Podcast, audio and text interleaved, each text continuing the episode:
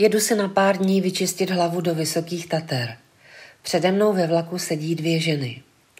Tak co je novýho? Zeptá se žena přede mnou. Ale mám nový implantát, starý mi prasknul, strašná bolest, odpoví druhá. A do toho ta válka? Viděla jsem fotky z kijevského metra, jak tam živořej. A nemůžeš jim pomoct. Tak můžeš pomoct těm, co jsou u nás. Máš jeden byt prázdnej, ne? Řekne první žena. No ale tam se scházím s milencem, odpoví druhá. No, tak jim pošli peníze, ne? Teď, když jsem zaplatila dovolenou?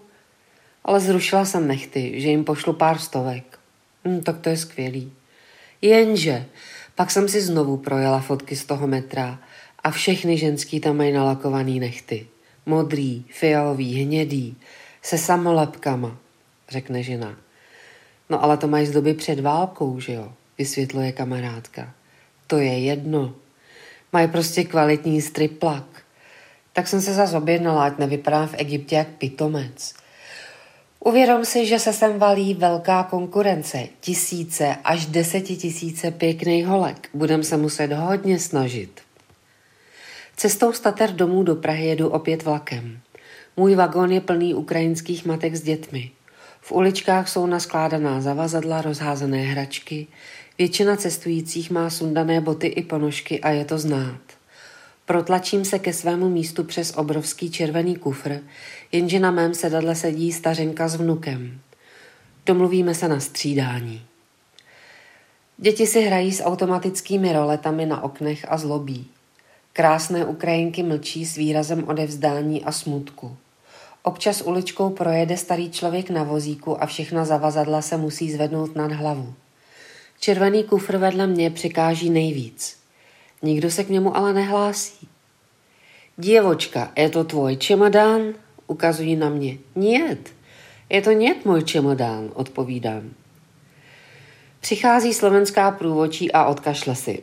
Takže vážení, já nevím, jak na Ukrajině, ale u nás se chráníme respirátory, ano? Ale vždyť oni právě vylezli z bunkru, bráním cestující, kterým padají hlavy únavou. Průvočí spupně cukne ramínkem, řekne mi, ať si někam zasunu svůj kufr a navždy zmizí. Někdo listuje v mobilu a tiše zaštká.